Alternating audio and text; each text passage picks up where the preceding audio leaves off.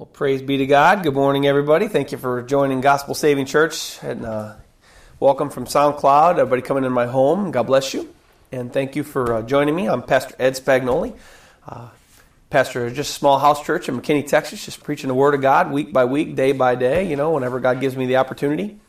Bringing the uh, true Bible teaching to the world amidst a bunch of false lies and people that twist the scriptures to their own benefit. We just preach the Word and preach the gospel the way God wants us to. So, anyway, welcome and God bless you, and uh, thank you for joining us.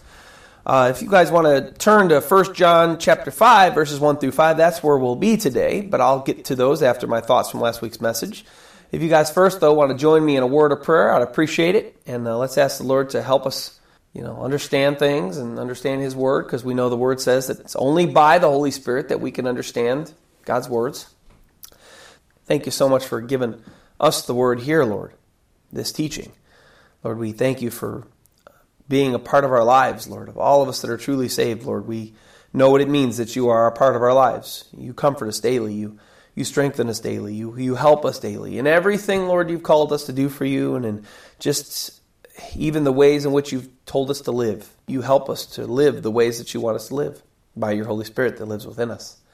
So, Lord, we thank you so much for that reality, Lord, that you're with us and that you live in us and that you're with us and you walk next to us and you hold our hands and you carry us when we're too weak. And we just ask you, Lord, now to help us again. Lord, help us to understand what you have to say today and, and help us to not only understand it, but then to do it, to do the things which you say. Not just to be hearers of the word only, but to be doers. Thank you so much, Lord God, for all your love and your grace and your mercy. And we love you and praise you. Ask these things in Jesus' mighty name. Amen.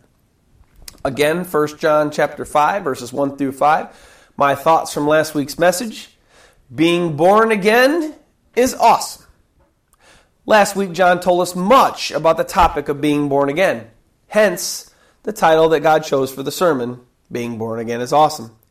He wrote about how the born again person will have a new life, a new outlook, a new attitude. And why? Because of God's Holy Spirit that He put in our lives that makes that possible. We, before Christ, before the Spirit, are dead in sin. We're dead in trespass. We're, we're a dead man walking, in a sense, almost like a zombie. And then when God, through His grace and mercy, helps us understand His Word, if we seek, then God fills us with His Holy Spirit and makes us born again and gives us a new life. And He gives us these new attitude, this new attitude and this new life. And because of this, John says that we can be like God in, in character and ways on this earth as He is. And so are we in this world, as John spoke last week. They, a born again person, will confess Jesus as God's Son. John spoke about that last week. And lastly, a true born again person will love other true born again people. Those are just some of the awesome characteristics that John spoke of and mentioned last week in that section. Isn't Scripture so plain on the fact that God's Word says that if someone's born again, they'll be a different person in a godly, better, and a more loving way? Because being born again involves God's Holy Spirit. Being born again involves the Spirit of God that changes us, that, that renews us, that refreshes us, that regenerates us, right? Isn't the scripture so plain and so simple and how it speaks on God's word? And of course, we know that the Bible says that only those who are supernaturally born again shall enter the kingdom of heaven. But yet, as plain as scripture is on being born again, and the supernatural change that occurs as a result of because of God's Holy Spirit coming within us, would you believe that there are many in our world today that believe and confess that Jesus is God's Son, yet believe that being and becoming born again happens by getting baptized in water? Hmm. The kicker is, nowhere in the entire Bible does it say that true born againness, true spiritual rebirth, comes through water baptism. Jesus Christ talks about how he would baptize with, with power, with the Spirit, with fire, which represents the Spirit of God. But he says nothing about being baptized in water bring the regen- bringing the regeneration or the true born againness and having God's Holy Spirit living within you. What is water baptism? Well, simply, it's just water immersion. Why do Christians water baptize? I mean, if you ever wondered why, why do Christians do that kind of thing? Well, The Bible says that we should, so we do it out of obedience, and then also we do it to express our faith before others. Hey, I've made a decision to follow Jesus Christ. Hey, I, I've decided to, you know, respond to God's call in my life. I've turned to Him. Boom, you get baptized. It shows everybody that's there, hey, wow, that guy got baptized. He loves Jesus. So that's the only reason why people get water baptized, but it's not to be saved. So, why do lots of different religious people and denominations believe that water baptism brings a person to new spiritual birth or to be born again? Well, some may be misguided, some people may be confused, but I'll bet you more than anything, what it really is is a lot of evil people, a lot of evil false teachers brought this teaching into the church, brought this teaching into Christianity. Why would they have done that? Because they want to pervert the gospel of grace through faith to salvation by works. Because if we have to be baptized in order to be saved, then it's a work that we can attach. Hey, I did this work to be saved. And the Bible says that salvation can't come by works of righteousness or any work, period, the end. It's a dangerous and deadly doctrine, ladies and gentlemen. So please, people, listen to me. Becoming born again happens when a person responds to God's drawing on their lives and turns to God in repentance. It's not a work. Simply repentance is, is you change your mind toward God. Hey, I'm a sinner. Wow, I'm evil. Holy camoli. Wow, I'm, I'm deserving of death and hell and punishment forever. Holy camoli. Oh, but Jesus Christ came and he died for my sins. I'm, God, you're right. I'm wrong. I'm a sinner. Jesus, I need you. There's no work there. It's a simple confession that, hey, God, you're right, I'm wrong, but there's no work. It's a change of heart, just simple repentance, and you do it by faith. And after you do that, you, you just surrender your life to the Lord by faith, and God then gives you a baptism of fire or, or spirit as He saves you. Period. The end. But salvation is not by works at all. And if anyone tells you that you need to be water baptized or do any work at all to be saved, then you need to tell them about grace through faith. But if they won't listen to you, as they haven't listened to me, because I've told many people about grace through faith versus salvation by works, because they probably won't listen to you, they've been brainwashed by a lot of evil teachers, then basically get away from them. You know, hey, you know, you're wrong. This is what the Bible says, and I know it. My pastor taught me. I've read it in my Bible. Uh, Bible says that we're saved by grace through faith, not of works.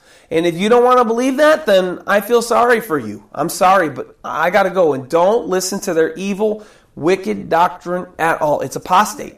It's absolutely evil. It's, it's of the devil. Any work that we attach to our salvation makes the work of Christ on the cross nothing. And because if I could do any work, I've said this, I preach this over and over and over and over and over again. If I could do any work to be saved, what does that mean? That means that Christ and his sacrifice and his resurrection meant nothing because I could have done something else to be saved outside of him having to go and give his life on the cross in, in, in, in a terrible, terrible way that he did. Anyway, I'll move on. Praise be to God. Let's get into our new sermon for today. Title of our new message is The How to Love. I'll repeat it. The How accentuate the word how there.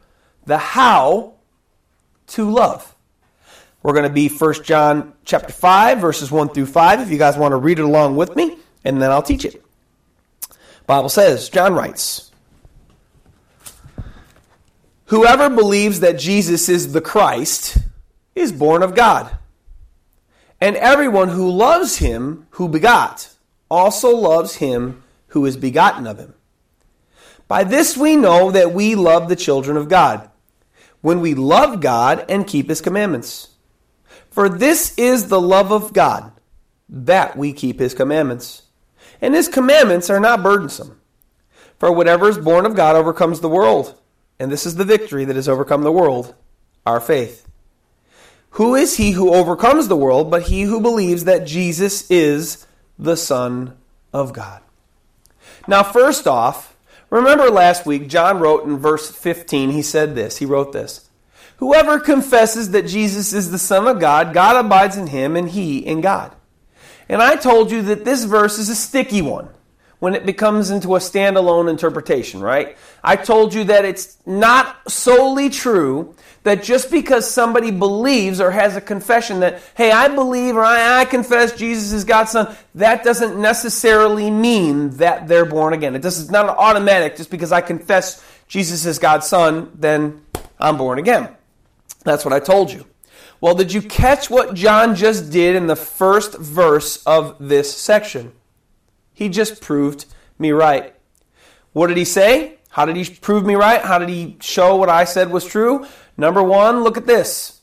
He said that there are more ways that you'll be able to identify a born again person than just by them professing that Jesus is God's Son. Verse 1, he said there, they'll also believe, number one, that Jesus is the Christ. What does that mean? Again, we've talked about this before. He is the only Savior of the whole world. There is no other that can save. People can't save themselves.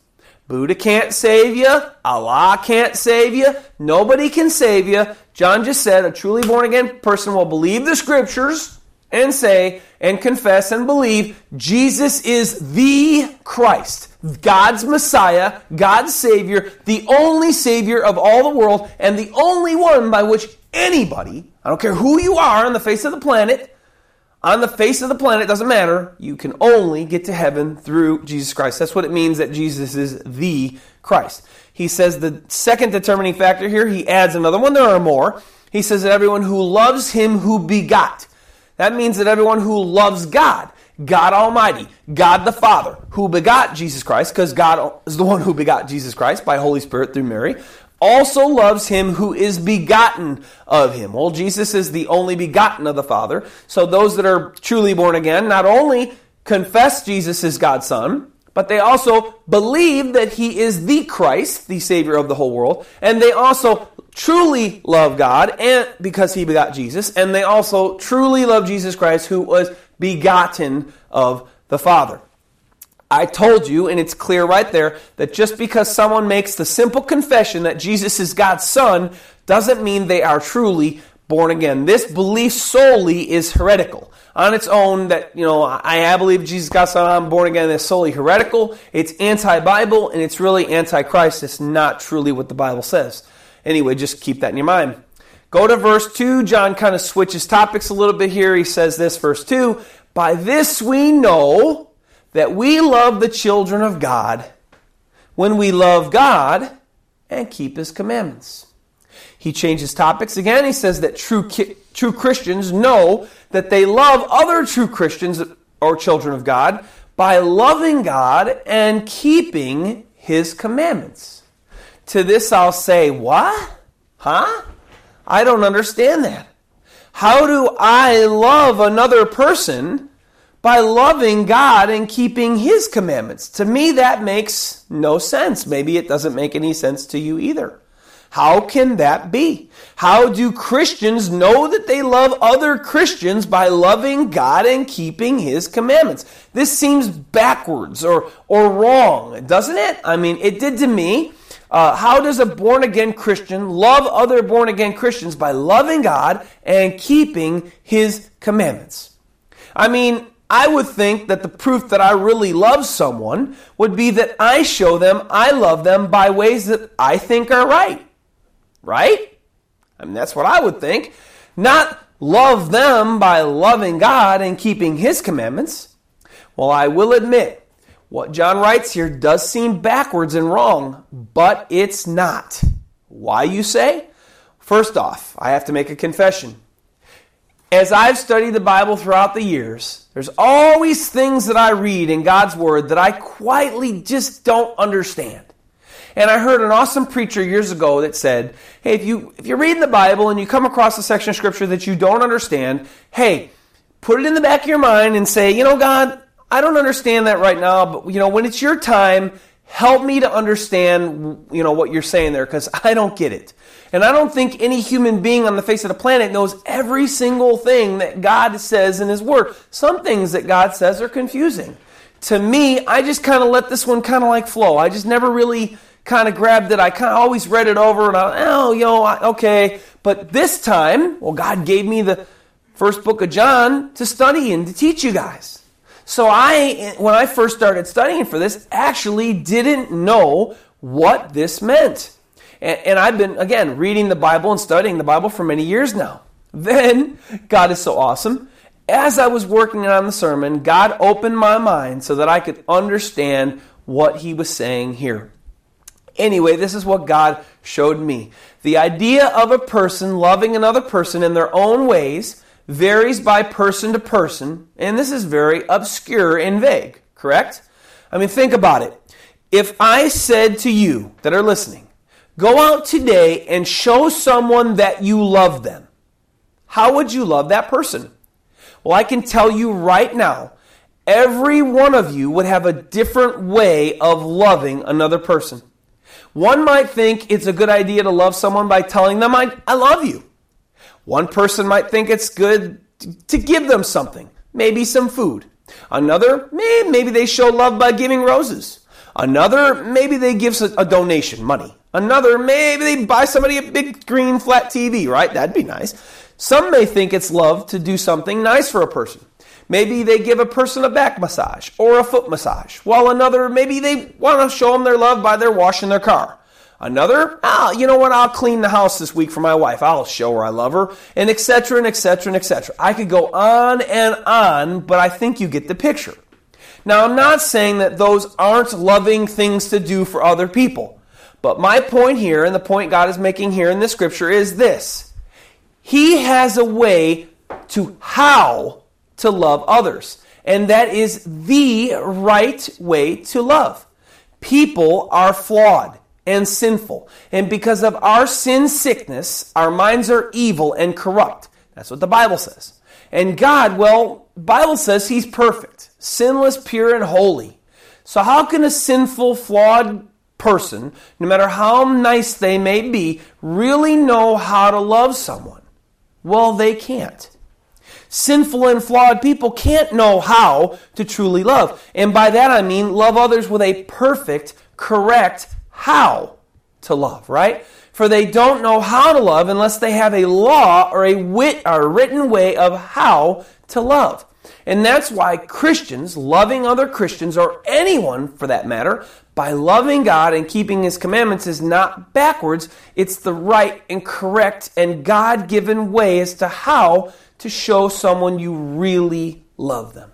So, why would the how to love others involve keeping God's laws and commandments. Well, you see, God's commandments and laws given in the Old Testament concerning person to person are geared toward teaching us how to love one another. Listen to what Jesus Christ said in Matthew 22 40. On two commandments, I'm not going to give them just yet, on two commandments hang all the law and the prophets. And what that means is, is if you take God's commandments, and God's laws in totality as a whole. So the Ten Commandments and then the 600 plus laws that God gave through Leviticus and Numbers and so on and so forth, if you take them all, Jesus said on all those laws and commandments, hang these two laws, hang on them all, I should say. And that means that all of them are summed up in two things. Now, if you've been a Christian for some time, I bet you know what those are. Jesus said those two commandments are uh, love the Lord your God with all your heart, soul, and mind, and love your neighbor as yourself or others as yourself. Neighbor, Jesus said, was anybody, right? So on those two laws, on those two commandments, hang all the law and all the prophets. Love. Love was the basis of those two things. Of all the law and the prophets, love had them all in common. They all had in, love in common. Just look at so I should say this yes, God gave people the how to love others in His commandments. And so, by Christians keeping God's commandments towards Christians, John says we will know that we love one another. Look at some of these examples I had from God's precious word today on how to love from God. I'm going to talk about each one of them just a little bit. First example, we're going to go to the, the book of Exodus where God gave the Ten Commandments. Exodus 12 12, God says this Honor your father and mother, that your days may be that, that, your, that your days may be long upon the land God gave you. How do we see love in that? Well, isn't it loving when your children obey you? Absolutely.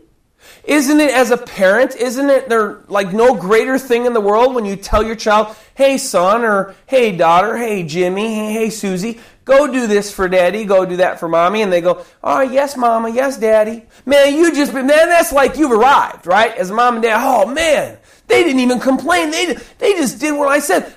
Honor your father and your mother. What is that based on? That's based on love.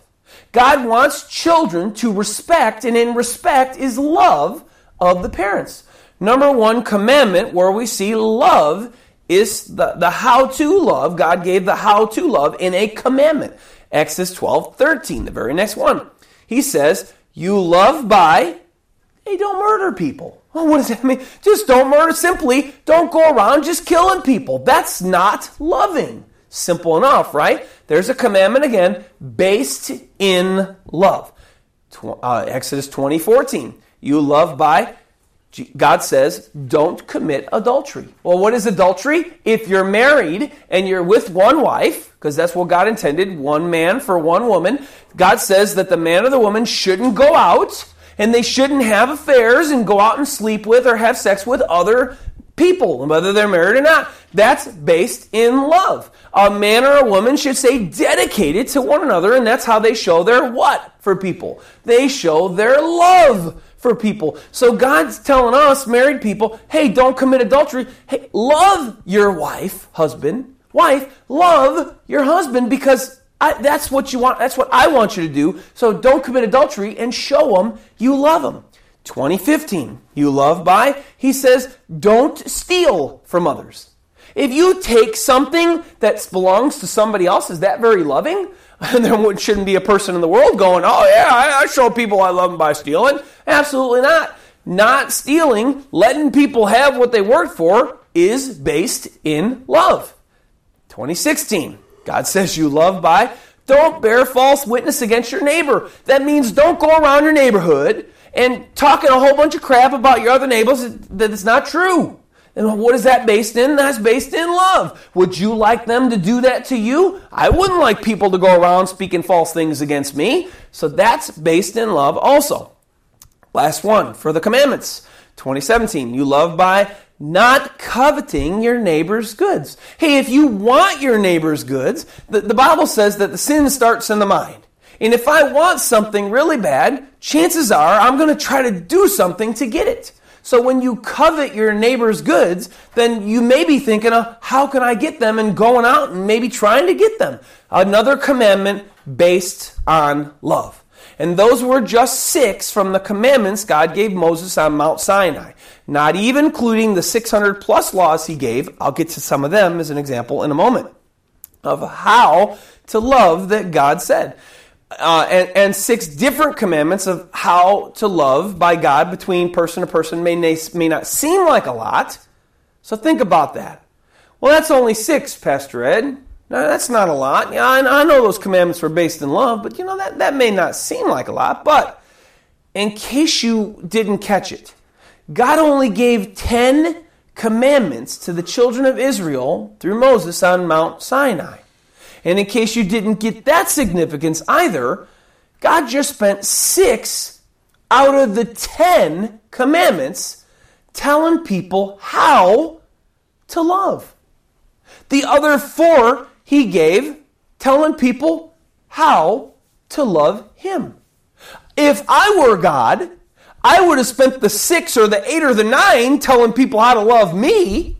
And then I would have said, hey, by the way, you know, love people, you know, by not doing this one thing, right? But no, God, in His awesomeness, because He's awesome, all love, told us six ways how we should love people versus the four ways how we should love Him. Isn't He awesome? Look at this. Look at the laws now. Look at some laws. Now, this is just some uh, and see how they show us how to love others from God. I'm talk on each one just a little bit. We go to Leviticus 19. You think, oh man, Leviticus, oh that. But hey, it's really cool. We're going to see how God shows us how He wants us to love out of Leviticus, out of the law of God. Maybe you never thought there, there's no way. Pastor Ed, the laws are so boring. Oh man, there's a, but did you know, as John wrote here, as I'm telling you, as we already saw, these laws are based on love. Leviticus 19, 9 through 18. Look at this. Look what God says. When you reap the harvest of your land, that means like, you know, they used to grow their food, kind of like how we still do, but not everybody does now, the farmers do. They were an agricultural people. So when they reap the harvest of your land, God says, You shall not wholly reap the corners of your field, nor shall you gather the gleanings of your harvest, and you shall not glean your vineyard, nor shall you gather every grape of your vineyard. Why would God tell them not to gather every last bit of food off their field? I mean, after all, I mean, they grew it. It was theirs. It was their right to take it all. But God said, don't take every bit of food off of all the food that you grow on your field. Well, why? Well, He tells us why. God had a welfare program because he loved. He says, You shall leave them for the poor and the stranger. I am the Lord your God. So God just said, Don't take every bit of food off your field because there are people in your land that are hungry. And I want them, because I love them, I want them to be able to eat. And I, not only do I love them, I want you to love them by, hey, letting them take off of your field after you've got the majority of it. But then that's loving because I don't want them to die. They got nobody to take care of them. There may be lepers, or there may be this, or they maybe are, you know, they're widowed and they don't have any way to work and they're, they're starving. And so let them have that food because I love them and I want you to love them. Here's how to love them. Don't take every bit of food off your field. Let them have the rest. Isn't that awesome? I bet you never saw that before in God's law. Yes, but the law is based on love God and love your neighbor as yourself. Look at the next one. God repeats himself here from the commandments. You shall not steal, nor dare falsely, nor lie to one another. Again, if you're stealing from people, if you're dealing falsely with people, and if you're lying to other people, that's not very loving. I don't feel very loved when people lie to me. I don't feel very loved when people steal from me or when people deal with me falsely like in a like in a deceitful type of way. Do you? That's not loving. It's loving to be honest with people. To not steal, maybe to give them a gift and not to lie, but to tell them the truth, right? Based in love. God says again, verse 13, you shall not cheat your neighbor nor rob him. That means, hey, your neighbor, be neighborly. Don't try to inch over his fence line and put your fence two inches more off of his line to steal his land, or, or don't go, you know, taking his cows, or, or, or you know, letting his cows wander in the wander in the in the middle of nowhere. If God has another law. Hey, if you see a cow, if you see somebody else's animal, hey, get that animal if you know who that belongs to, and bring him back to your neighbor. What is that based on? That's one of my most favorite ones. That's based out of love. Be the do the neighbor thing, do the loving thing. Here's another one. The wages of him who is hired shall not remain with you all night until morning. Well, back then, people lived day by day. And if somebody worked a day for somebody, they had to eat. And if that person that, that was paying them didn't give them that money for their food, they wouldn't eat that day. So God says, Hey, my child, I love you and I love that person that worked for you too. Pay him now. That way he has a chance to eat because I don't want him to starve. I don't want him to die. Another law based in love. He says, You shall not curse the deaf. Now, what does that matter? They can't hear you. It's still unloving. Do not put a stumbling block before the blind. Hey, what could happen to a blind person if you put something for him to trip in front of? He'd fall and hurt himself. Based in love. He said, you, But you shall fear your God. I am the Lord. Verse 15, you shall do no injustice in judgment. Hey, he says, if there's judgment due, if somebody needs to be punished, hey, give them the appropriate punishment because that's loving. How do people know that they're doing wrong and to do better unless you tell them or unless you punish them so that they can do better. Like, for instance, with a child, we'll talk about that in a little bit. In a child, if they do wrong and you don't spank them and you don't discipline them, they don't know that they did wrong. So I had an old friend years ago kind of said that if you don't punish your child, if you don't discipline your, ch- your child when they're young, the law will when they get older. And guess what? The law is not going to punish your child with just a spanking or uh, go to your room, the law is going to punish your child by putting them in prison or putting them in jail. And that's not teaching them anything but to be a better criminal. Look at 15. Well, six, excuse me. Uh, Keep going to 15. You shall not be a partial, you should not be partial to the poor, nor honor the person of the mighty. In righteousness you shall judge your neighbor. What he said is, don't treat the poor person any different than you treat the rich person. Because all are people before me, and I love all people. Treat all people the same. Apostle James speaks on that in the second chapter of his epistle. He goes on again, 16, you shall not go about as a talebearer among your people. Don't go out amongst your, the people that you know and talking a bunch of crap and stories about people that they, you don't even need to do all that because that's not loving. He says, You shall not take a stand against the life of your neighbor. I am the Lord. Don't, don't fight against your neighbor's life.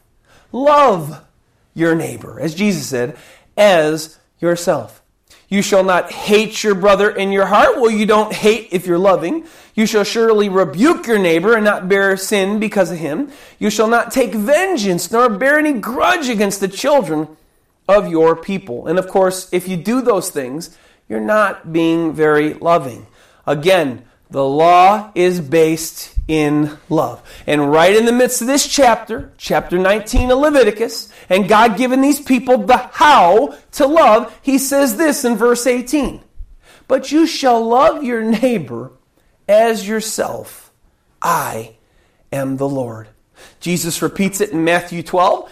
Uh, whatever you want others to do to you, do also to them, for this is the law and the prophets. Paul in Galatians 5.14 mentions it. For all the law is fulfilled in one word, even in this, you shall love your neighbor as yourself. In James 2.8, I love the book of James. I love the way he mentions this. Listen to the way he talks about this law here. If you really fulfill the royal law, I just love that. He calls it the royal law. Love, you shall love your neighbor as yourself you do well. And he says the royal law according to the scripture. Isn't that awesome? The law and the commandments were based in love. For God is love. That's awesome. Are you sick of hearing me talk about this yet? Well, I'm sorry, but this is what John is speaking about here and what God is pounding into our hearts today from the whole counsel of His Word because this is the full counsel of God, ladies and gentlemen the commandments and the laws that people, oh, I don't like those. They're so boring when I hear them in the Bible. I read them to the Bible or I listen to the Bible, but they're based out of love. Back to it. Can you see now why John wrote, By this we know that we love the children of God when we love God and keep his commandments in verse 2. When Christians practice out of obedience not to be saved, loving God and keeping His commandments, we will absolutely and truly live out by our actions. As you notice, every one of those examples that God gave of love were not just to, oh, tell somebody. They were, don't do this because that's not loving, or do this because that's loving. So we'll absolutely live out by our actions the true way how to love Christians and others. Isn't God's word awesome? Bet you never knew that the law and the commandments, the real law and the real commandments, were based out of love. God, by John's hand in this epistle, in an entire epistle, has been pounding into our heads as Christians the command that God gave that Christians are supposed to love others, especially other Christians, right? And up until now, he's kind of given us a couple teasers on how not to love. He kind of mentioned, hey, not as Cain killed Abel, so we know, hey, that's not loving to kill somebody, you know, keeping God's commandment, do not murder. But he really hasn't given us the complete, you know, way of how we're to fulfill the command of loving others. Well, this is what he does here. God, through John's hand, says here the complete and, to- and total or totality of all I've been telling you, love others, is found in this keep my commandments and love me. For that's all the law and all the prophets. And this is, of course, God knows the best way that anyone could love anyone else, and not as we love others as people because we are flawed and imperfect. God's not done pounding this into our heads just yet. Look at the first part of verse 3. For John says emphatically again, he repeats again, this is the love of God, that we keep his or God's commandments. John again, I repeated it because John's repeating it. In the keeping or obeying of God's commandments and laws, we will love, for in his commandments and laws, he gives us the how to love others. Look at verse the last, last part of verse 3. We're going to switch gears for just a little bit and then we'll come back. Second part of verse 3 says, And his commandments are not burdensome or to be hard to keep. Okay, so just an aside here.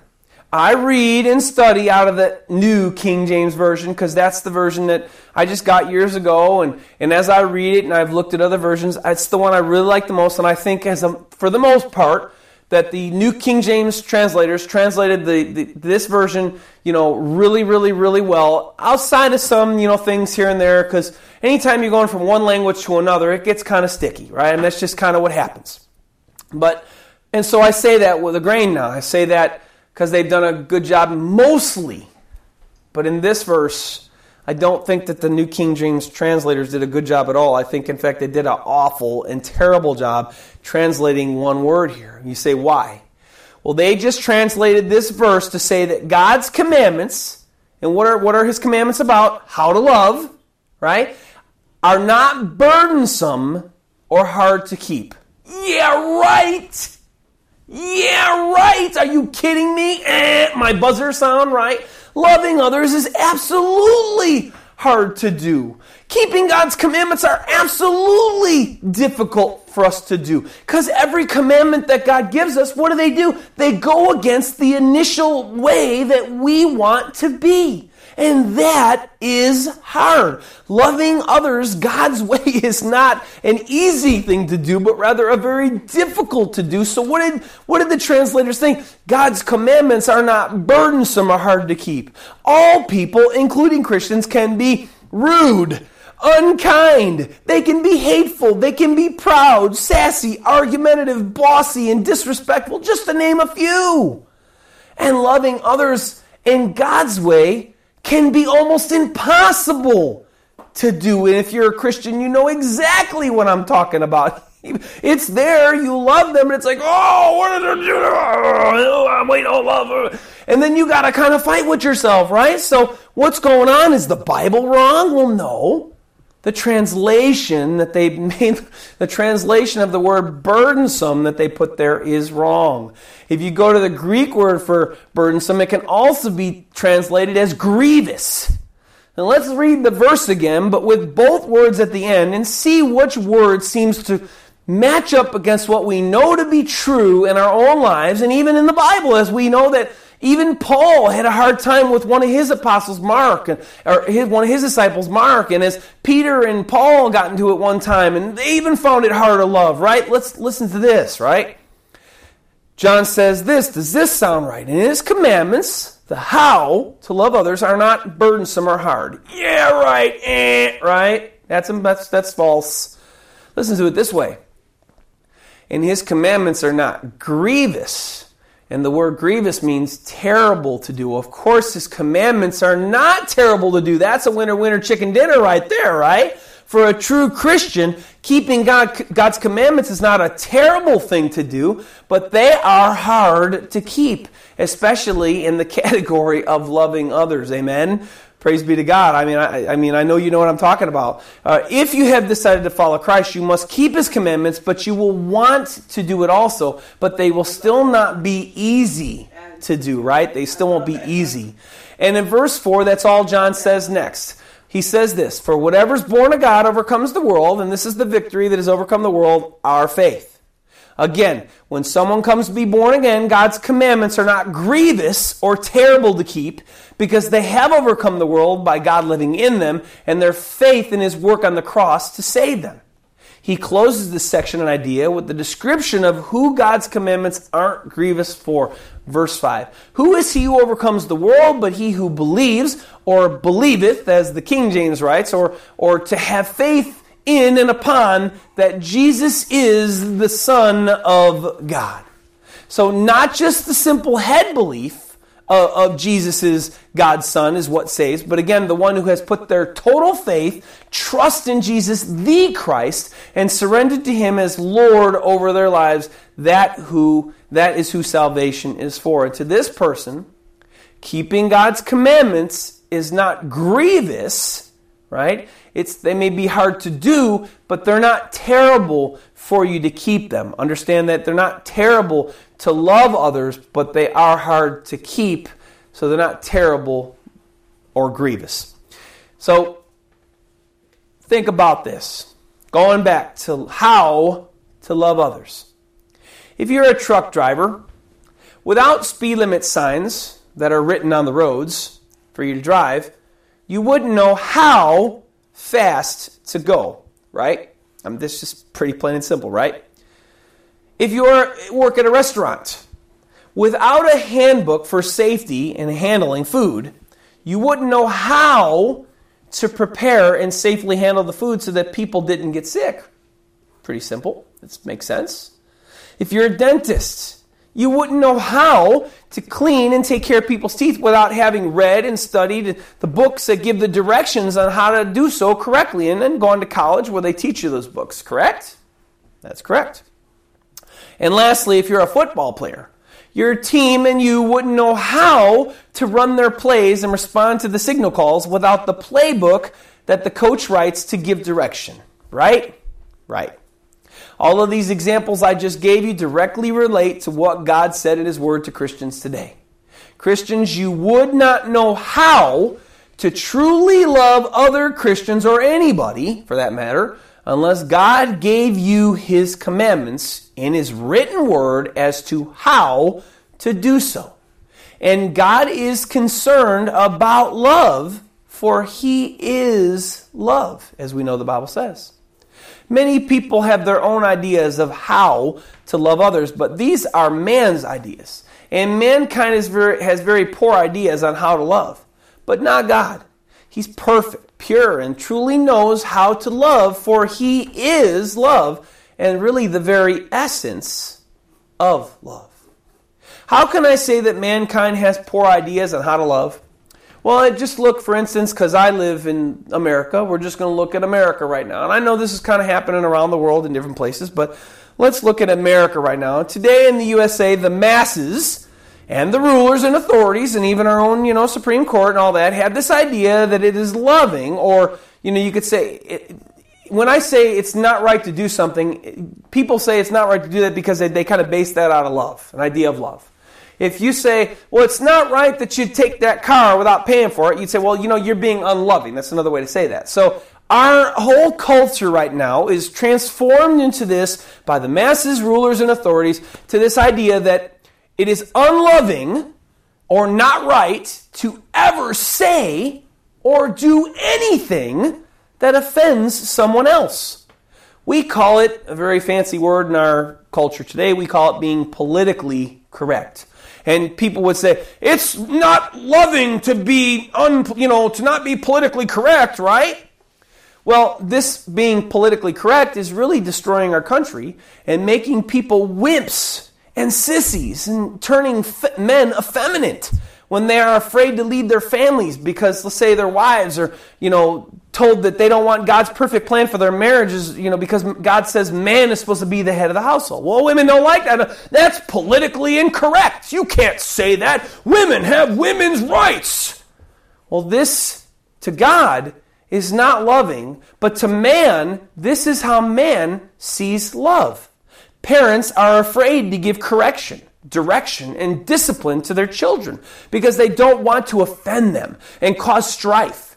Forget about how God's word says in Proverbs 13 24, as I mentioned earlier, he who spares his rod hates his son. That's God's idea. If you don't discipline your child, you hate them. Yet we've had recently in this country over the past decade, uh, one of the president's wives, I'm not real political, well, we shouldn't spank our children. Wow! But that goes directly against God's word. They, this person thought it was unloving to spank your child, while God's word says you hate your child if you don't spank them, which means the opposite's true. If you love your child, you will spank them. You will discipline them. And he goes on there, Proverbs 13 24, he says, But he who loves him disciplines him promptly. People walk around on eggshells before others because they are afraid to say or do something that offends others.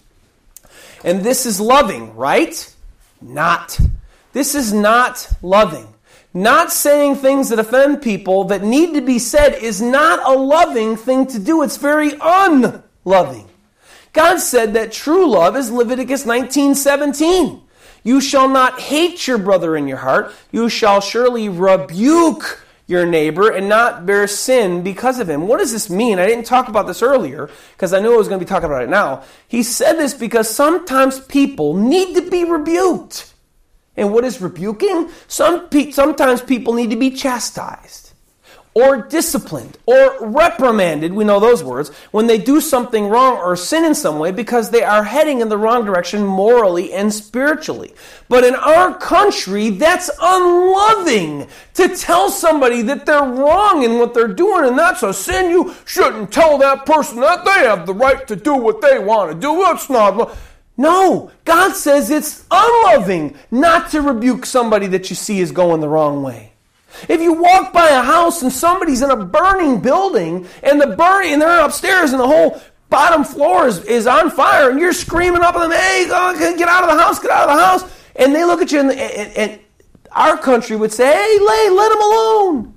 Hey, he's enjoying his time with his family. Oh, it's all right. Don't, don't tell him he's wrong. Don't tell him he's wrong for staying there. But you see, it's unloving not to tell somebody to get out of the burning building. And, and here we see the same thing in our country. It's unloving to tell somebody that they're wrong, that they're on the wrong path. It's unloving, which, which in God's eyes, that's loving to rebuke them. Christians, you may have your way as to how to love other Christians and others, but are they the way that God gave in His commandments and in His law as to how to love others. I hope that if you're a true Christian, listen to this message, that you make an effort to love others by obeying God's commandments and loving Him daily by your actions, not by your own ideas again, but by God's commandments and by God's laws. As God told you here in the section, for He is the only one that truly knows and can tell you how to truly love others. Loving others may not be easy, and, and, and saying in love the things that need to be said may not be easy to do, but it is what God commands us to do and gives us direction on how to do it and how to love in His commandments. Christians, get into God's Word and commandments and be diligent to find how He says to love others and love them in the ways that He says to. Christians, love God and keep His commandments. For in doing so, you will love others with the perfect love God intended you to do, and that his plan for and that is his plan for your lives. If you are not a Christian today and you find yourself listening to this message, I want to ask you today. If God so commands his spiritual children, so Christians, or, or those who have turned in for salvation, to love others and Christians and even you, the one that doesn't believe in him or is not a Christian, how much more does God Himself love you and long for you to love Him back? He already loves you and He already showed His love for you. For Christ came almost 2,000 years ago as a sinless being of God, as God Himself, sinless in the flesh. And he came to the cross and he took your sins upon himself to pay for his, your sins because he saw that you were headed to hell. Even you, this very day, right now, are headed to hell. And Christ came and took your sins on the cross so that you could be forgiven and have eternal life and not death and hell forever. But if you've not surrendered to Him and put your faith in His Son, Jesus Christ, for your hope and salvation, then you haven't received His love yet. Kind of like a Christmas present. Christmas is kind of coming up here in America, uh, just a couple months away. Yay. Get to celebrate Jesus' birthday again and get to celebrate with all our families and loved ones and all the good food and whatnot. But yet, if you're given a, a Christmas present, right, and it's under the tree and it's just waiting for you, and you see it there, and so to John, uh, to Mary, to Paul, to, to Bob, and you just see that present under there, if you never take that present and you never take it, pick it up, open it, and receive it, then it's really not yours. It doesn't belong to you, right? It's there for you, but you have to take it. You have to pick that up, you have to open it up, and you have to grab it and take it and make it yours. Well, this is how salvation is with God. God offers this salvation as a Christmas gift, as a wonderful, wonderful gift for you. You have to reach out and take it. And what a shame if you haven't yet. For he so desires you to accept his love in Christ and come into fellowship with you so that he may fill you up with his spirit and his love, as we've talked about, as I've mentioned here in the sermon. Please turn to Him today and let yourself fall into His arms and relax. And you know what? Just surrender your life to Him now and let Him show you how much He truly cares for you and loves you. You do this by what did I mention earlier? By taking a step of repentance, by having a heart change toward God right now, by turning your mind and saying, you know what? God's right and I'm wrong. I'm a sinner, but God loves me anyway. Jesus, I need you. Jesus, I don't want to live for myself anymore. Jesus, I don't want to live on this destructive path anymore. Because let me tell you, this is not politically correct to say this in America, but I'm going to tell you this. If you're not walking with Jesus, and He's not your Lord, and you're, you're not following His ways, and you're not born again, then you're not going to go to heaven. And God doesn't want anybody not to go to heaven. He wants all to come to be saved. He wants all to come to repentance. He wants all to turn to Him now and put your mind and your heart in His hands so that He can save you and make you born again and make you His. And if you haven't done that again, if you haven't done that, please turn to Him now. He's waiting for you. Let's pray. Thank you so much, Lord God, for your word. Thank you so much, Lord God, for uh, your direction. Thank you, Lord God, that you gave us the how to love in your word.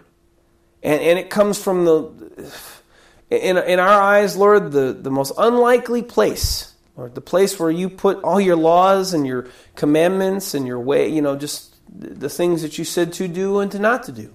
you put them in there. And, and Lord, who would have ever thought in a million years that listen to all those sacrifice this and hey, you know, don't take your brother's goods and who would have ever thought, Lord? Who would have ever really like really meditated on the fact that those laws came out of the fact of that you love? That they are based on love. Even the sacrifices, as you show me even just right now, sacrificing the bulls and the goats and the rams, well, that was done to atone or make atonement for our sins. And that was based even in love, because, Lord, without those atoning sacrifices, the sin would have still stuck on the people back then, and their sin would have still been stuck on them. And when they stood before you, they just said, "Hey, your sin stands, your sin, sin is in my eyes, and you know, get out of here." So, Lord, all the law and all the commandments truly are based in love and how to love. Thank you. Lord God, you, your word never never stops amazing me. And, and I just pray right now, Lord God, for us Christians that are out there, Lord, that we would follow your commandments, that we would keep your commandments, Lord, and we would love you with all our hearts and souls and minds, Lord. And we would love our neighbors truly as ourselves. Thank you, Lord God. And I, and I pray for those out there that aren't yours that are listening right now. I pray, Lord God, that they would see your love today.